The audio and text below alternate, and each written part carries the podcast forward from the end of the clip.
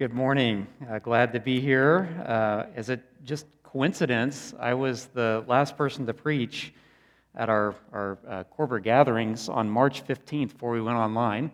And uh, strangely enough, I'm back. So, uh, what a coincidence. And uh, a lot has happened since mid March, March 15th, in our world in these past two months, 12 weeks, whatever it's been. And certainly a lot has happened in the early first century church as well as we went from Acts chapter 2 to Acts chapter 9. So uh, grateful to be back with you this morning and to see your smiling eyes at least. Uh, I told my wife last night that uh, I don't know what I'm going to do. My face is so expressive that how are people going to be able to tell when, I, when I'm making a joke? Well, you got it. All right. So please go ahead and turn in your Bibles to Acts chapter 9. Uh, we're going to start, though, at the end of our passage. We're going to be in verses 1 through 31. I'm going to start at the end. And at the end, verse 31, we find, find this. So the church throughout all Judea and Galilee and Samaria had peace and was being built up. And walking in the fear of the Lord and in the comfort of the Holy Spirit, it multiplied. Now, friends, by any measure, by any standard, it's been a, a really difficult, a sad 10 days, two weeks in America. But be heartened that the truth of the gospel brings peace wherever it is heard. And that the church in the first century had peace within and was growing, even in the midst of turmoil and oppression and anger and inequality. We, we serve a great God who has given us a great message of reconciliation and hope that brings peace to the downtrodden, to the hopeless, to the angry, to the oppressed. We'll re- revisit that verse here in just a moment uh, as, we, as we conclude in a few minutes. But be encouraged as well this morning by uh, this story in Acts chapter 9. It's, it's really one of the most amazing and unlikely stories in, in the entire Bible. Many will be familiar with it. It's a greater twist than I See Dead People. It's uh, cause for more celebrations than victories in past wars, more surprising than Trump winning in 2016. And uh, certainly will be cause for more celebration than the eventual vaccine that we'll find for COVID 19. It's the story of Saul being saved. Perhaps you remember him from the first verse in chapter 8. He was uh, a bad dude, he was evil, cause for dread for the Christians, and a persecutor of the early church. And this story of Saul's salvation in chapter 9 is amazing, but he's really not the main character here. Already, Luke in Acts has jumped from Peter to Stephen and then to Philip. And that's because the main character is not any one person, the main character is God. And today we'll see that Saul's conversion is a dramatic display of the power of the risen Jesus as the message of the gospel continues to be proclaimed. So we're going to divide these 31 verses up by the people who take center stage in these. The first nine is Saul, then we move on to Ananias, back to Saul, and then we finish the last six verses with Barnabas. But of course, don't be fooled. The real main character here continues to be God working in the lives of his people so that the gospel continues to be proclaimed to the nations. The church expands and grows because the gospel is faithfully proclaimed. So, one quick note before we read. Uh, many of you in the room and some online will, will be aware of this. Many perhaps uh, might not be, but we're talking about Saul. Many of you have heard of Paul, the apostle, and the writer of much of the New Testament. Uh, Paul and Saul are one and the same person.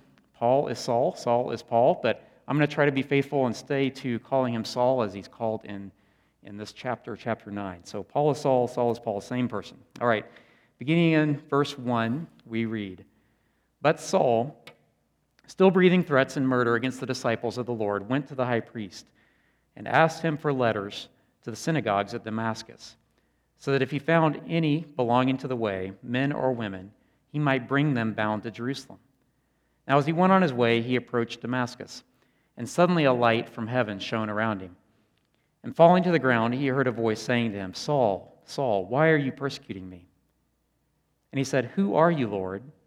And he said, I am Jesus, whom you are persecuting. But rise and enter the city, and you will be told what you are to do. The men who were traveling with him stood speechless, hearing the voice, but seeing no one.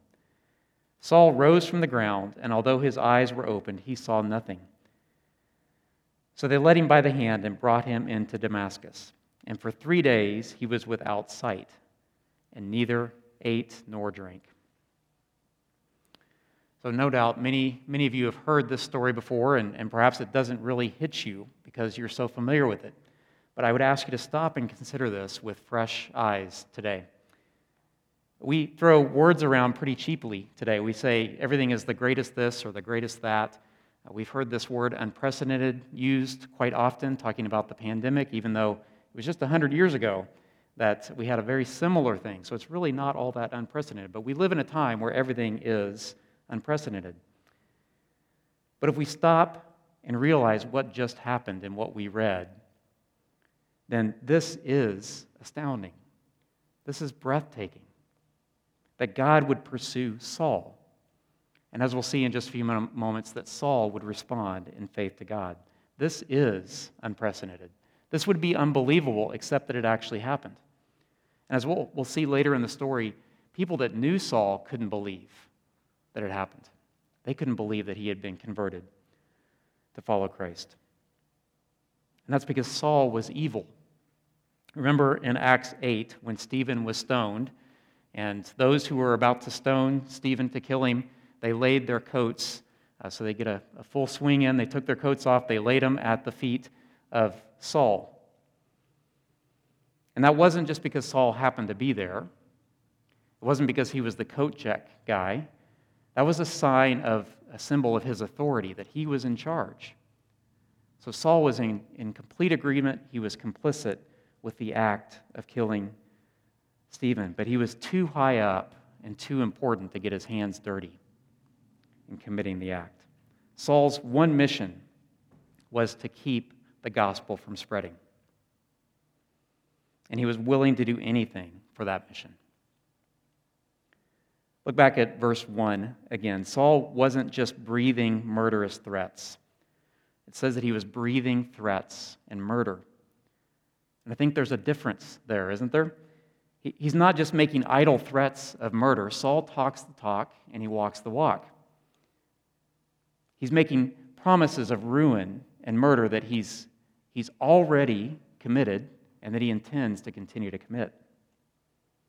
He hates Christians and he hates Jesus.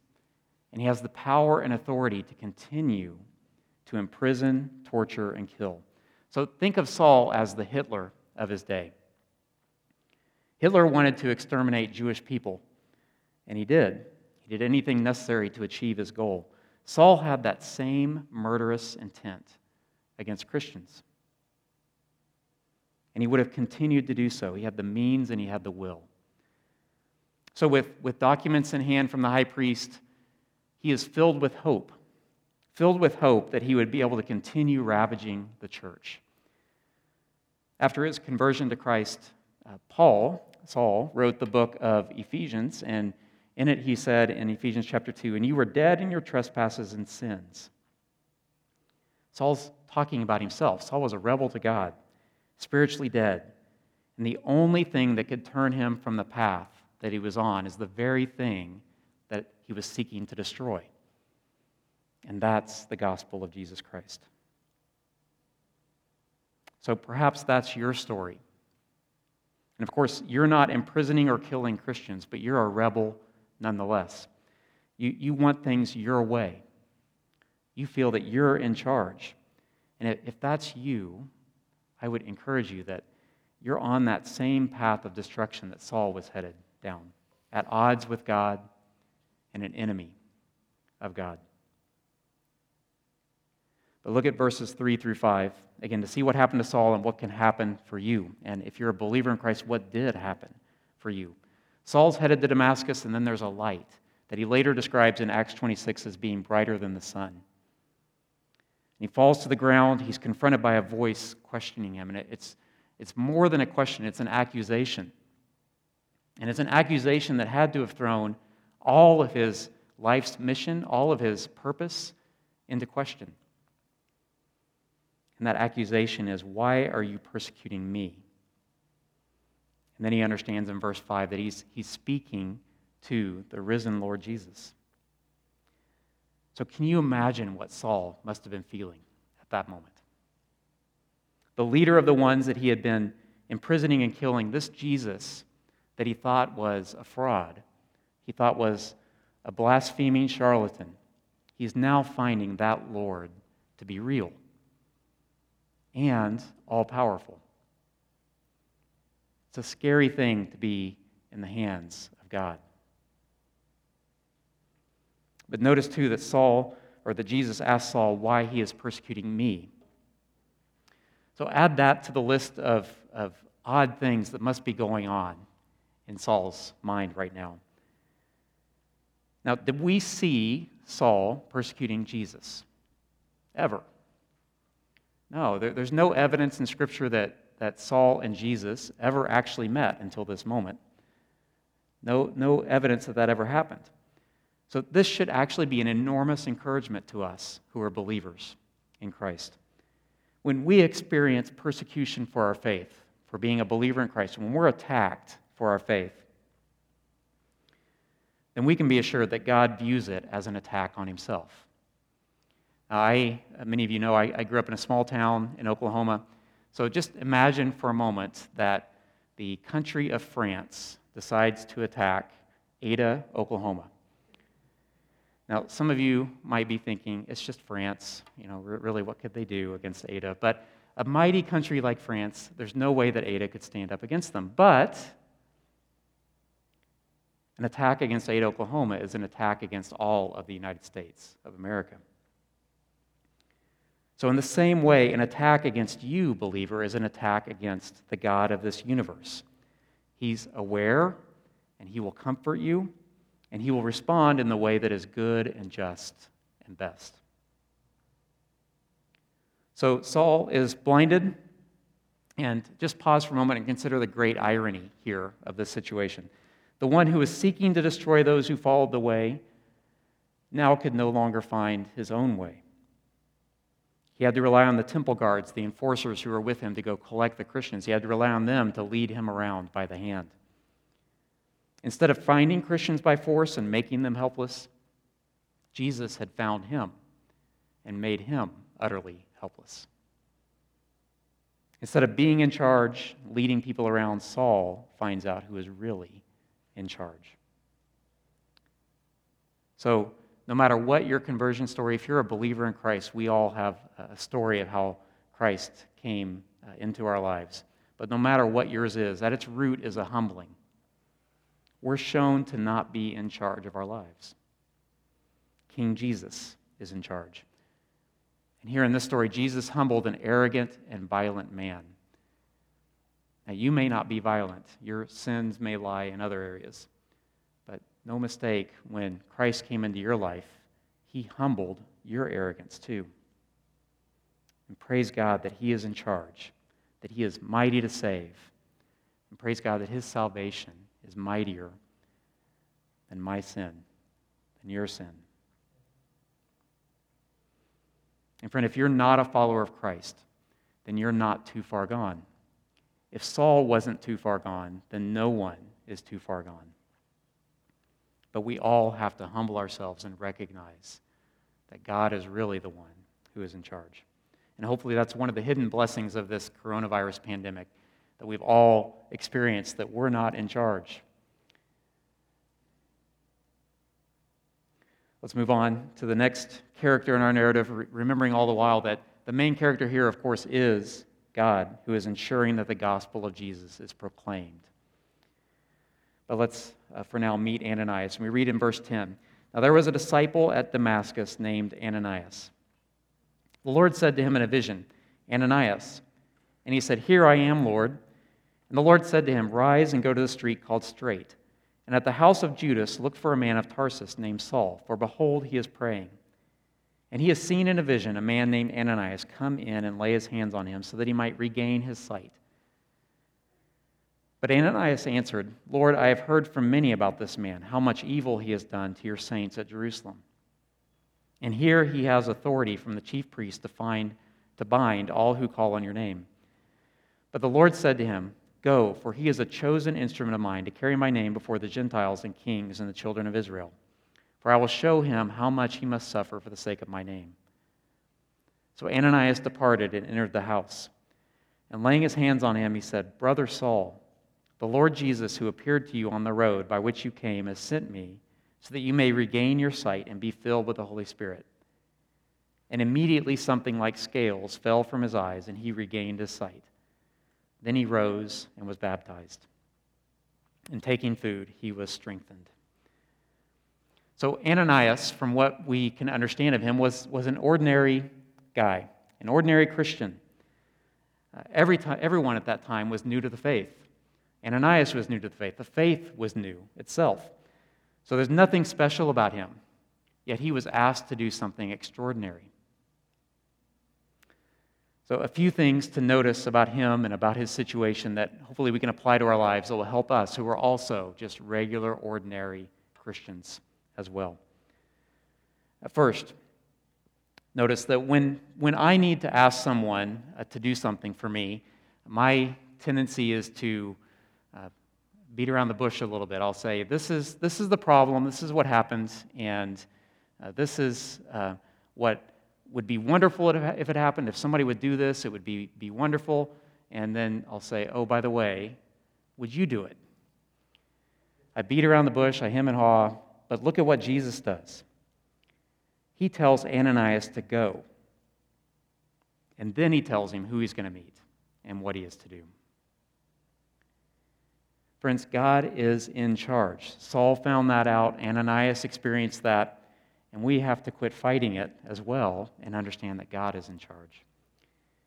Secondly, in verses 13 and 14, Ananias believes that the Lord Jesus is sending him to persecution, to imprisonment, and possibly even to his death. He, he knew who Saul was. Saul, again, was this larger than life character who had a great reputation of, a bad reputation of killing Christians. Saul was big, but Jesus is bigger still. Look at the Lord's words in verses 15 and 16. He says, Go, for he is a chosen instrument of mine to carry my name before the Gentiles and kings and the children of Israel. For I will show him how much he must suffer for the sake of my name. Those words of the risen Jesus are proven true in the rest of Acts, and then as we see in much of the rest of the New Testament. Saul did proclaim the name of the Lord to the Gentiles, Saul did suffer for the name of Christ. Third, look at how Ananias and Saul interact. I want you to notice here that Saul doesn't speak, he doesn't say anything in this interaction. It's an indication that Saul passively receives healing, he passively receives the gift of the Holy Spirit, he passively receives this revelation of the Lord. And further, note Ananias' first words to Saul. He says, Brother. He says, Brother He says, Brother, can you imagine what that must feel like to Saul? Remember Saul's state. He's on his way to take hold of Christians, and he's laid hold of by God. He's on his way to show no mercy to Christians, and now he's being shown mercy by a Christian. This is the strong man turned weak, the arrogant who is now humbled. And the first word that he hears is gloriously and amazingly, brother. An enemy of the way becomes a brother of the way. What a joy, what a comfort, and how uplifting and encouraging and hope filled that word must have felt to Saul. Friends, when, when Saul was met by Jesus on that Damascus road, he, he was given a new heart, he was given a new a new uh, mission, a new purpose, and he was given a new family. And when we meet Jesus for the first time, we are given those same things. And then finally, we see Saul's obedience. When we meet Jesus, we obey. Saul received all of those things. He received a new mission, new family. And what did he do? Well, he, he went public with his decision. It says that immediately Saul was baptized. He, he didn't wait around for years. He didn't rely or rest on his previous religious experiences or traditions. No, he followed Jesus as he made the choice to be baptized. Meeting Jesus means obeying Jesus. And one question that I've considered as I've uh, read through this and prepared a lot uh, for this is, is the question of Am I obeying Jesus in everything? And I'd ask you that same thing. Are you obeying Jesus? Are there areas in your life that you still say, Mine?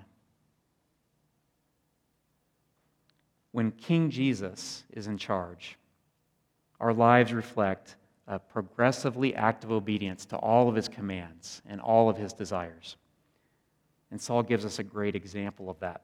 We receive Jesus passively, but we actively obey.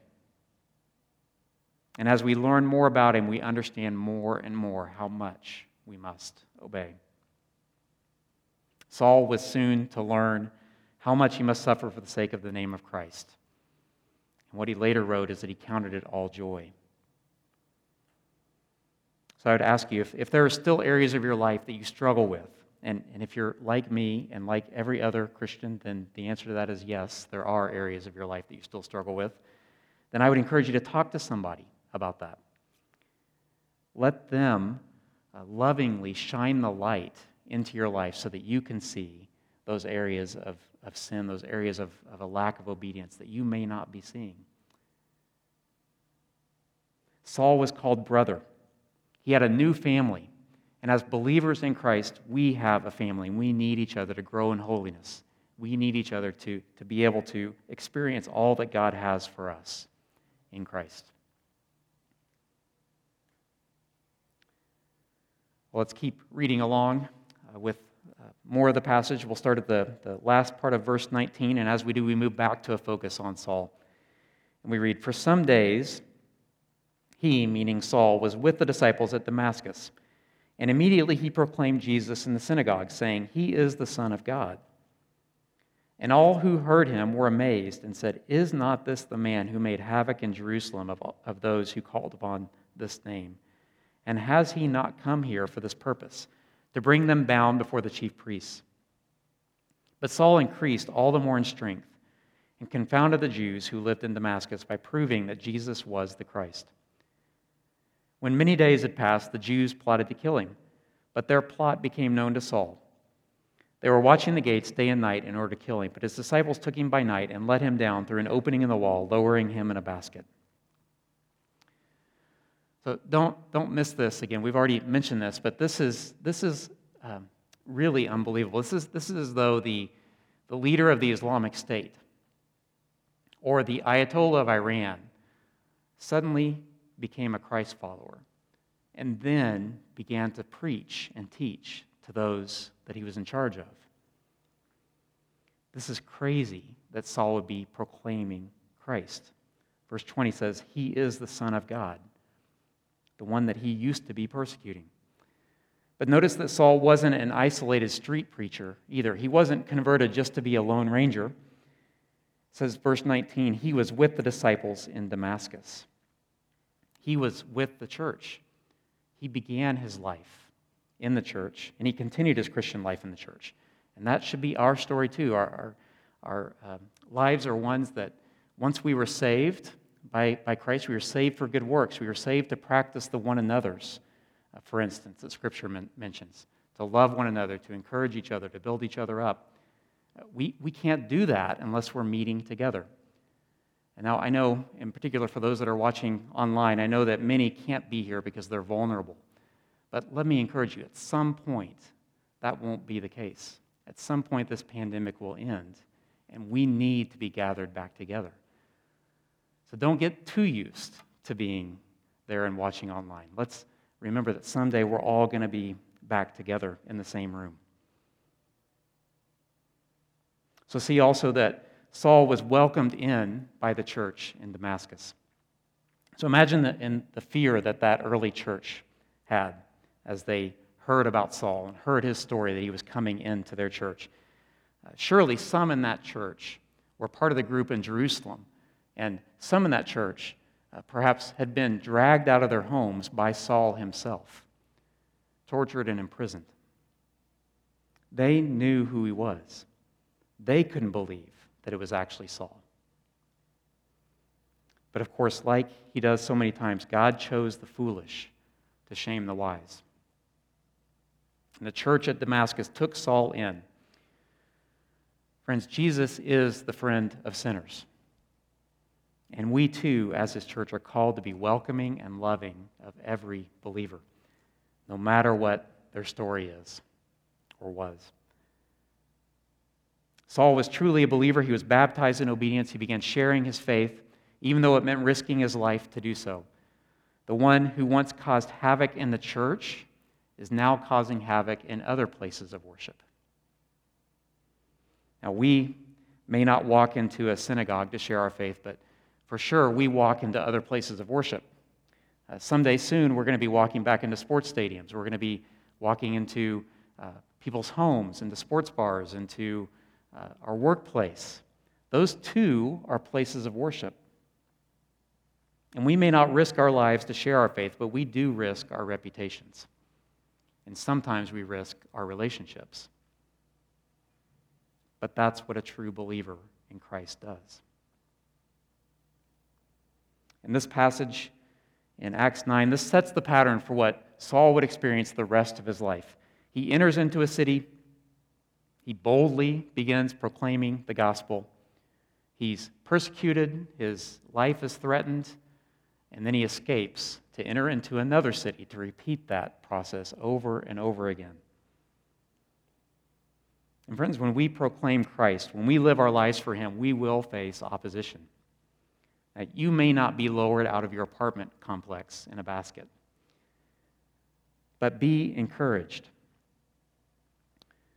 When we, are, uh, when we face trials of various kinds, when we're opposed, be encouraged that our sovereign God has a plan.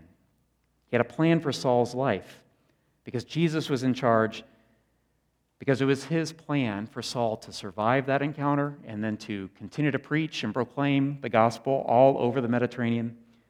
Because that is the case, then no scheme of man, no opposition of any kind could keep that from happening. So be encouraged that in the midst of your trials, that God is in charge. He doesn't allow anything to happen to us, good or bad, that isn't part of his holy, sovereign, and good plan. So we won't spend time reading uh, the last section of our passage, verses 26 through 31. Uh, please uh, do that at some, some later day. But in it, let me just summarize. In it, we hear how another disciple, Barnabas, just again a regular, ordinary Christian, Barnabas, risked his reputation as he advocated for Saul to be accepted into the early church. Now, that should be an encouragement to us as we disciple others. It involves risk, it involves effort, it involves work. But it is worth it, and it is God glorifying for us to do that. So again, here, Saul preaches boldly. There's a murderous plot against him in verses 26 through 31. He narrowly escapes. This time he's sent, uh, goes back to his hometown of Tarsus. And Saul becomes the greatest missionary who ever lived, one of the boldest preachers who ever lived. And we would expect, would we not? We would expect that the rest of Acts would be about Saul. But really, we don't hear from Saul again until Acts chapter 11, only briefly, and then Uh, more so began in chapter 13. And why is that? Well, it's because Saul is not really the main character here. Instead, the gospel is on display as God continues to grow his church. We started with verse 31, and let me read that again. So, so the church throughout all Judea and Galilee and Samaria had peace and was being built up. And walking in the fear of the Lord and in the comfort of the Holy Spirit, it multiplied.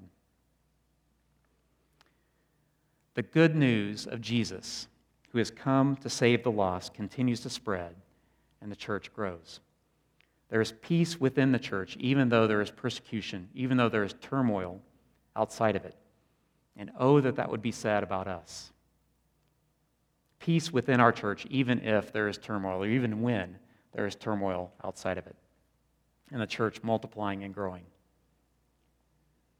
And if there is hope for Saul, if there is hope for Saul, a former persecutor of the church, then there is certainly hope for the atheist, for the sexually immoral, for the addicted, for the abuser, and even for the racist.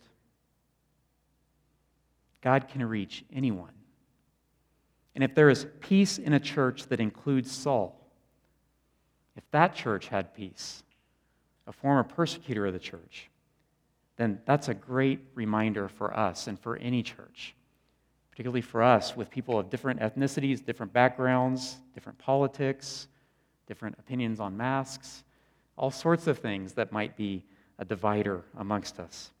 But yet there's peace, and there can be. What an amazing testimony of God's grace in saving Saul. And, and make no mistake that it is grace.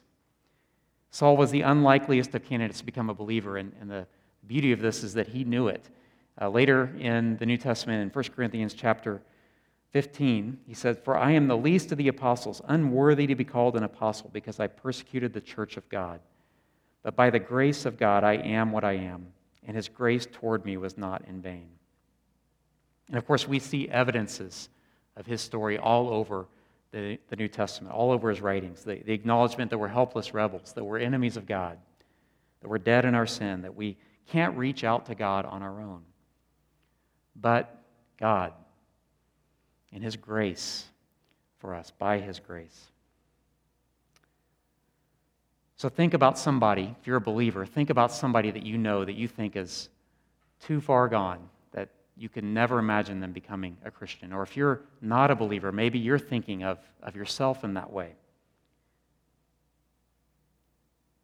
Just look at Saul. That person that you're thinking of, or you, you're exactly the right person to receive God's grace because no one is beyond God's reach.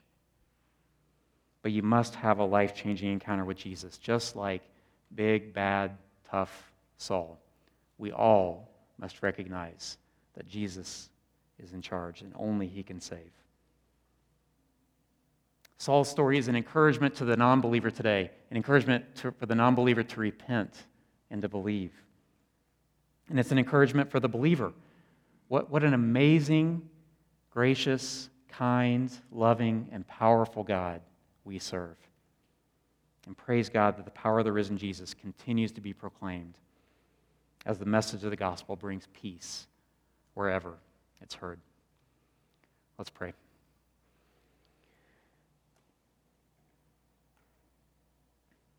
Father, we are in awe of what you have done in saving Saul. But even as we make it personal for those that are believers, we're in awe of what you have done for us. We all are sinners that don't deserve the grace that you have given to us. We don't deserve the life that you have given to us. So, Father, we praise you for that. And God, as we look to people that don't know you, help us to keep Saul in mind and be reminded of the power of the risen Jesus, the power of the gospel, that you can save anyone. So, Father, pray that we would be encouraged by that, that we would go out into the world and, and speak with the people that we uh, know that don't know you, uh, and that we would all the more praise you and give you glory. We ask this in Jesus' name. Amen.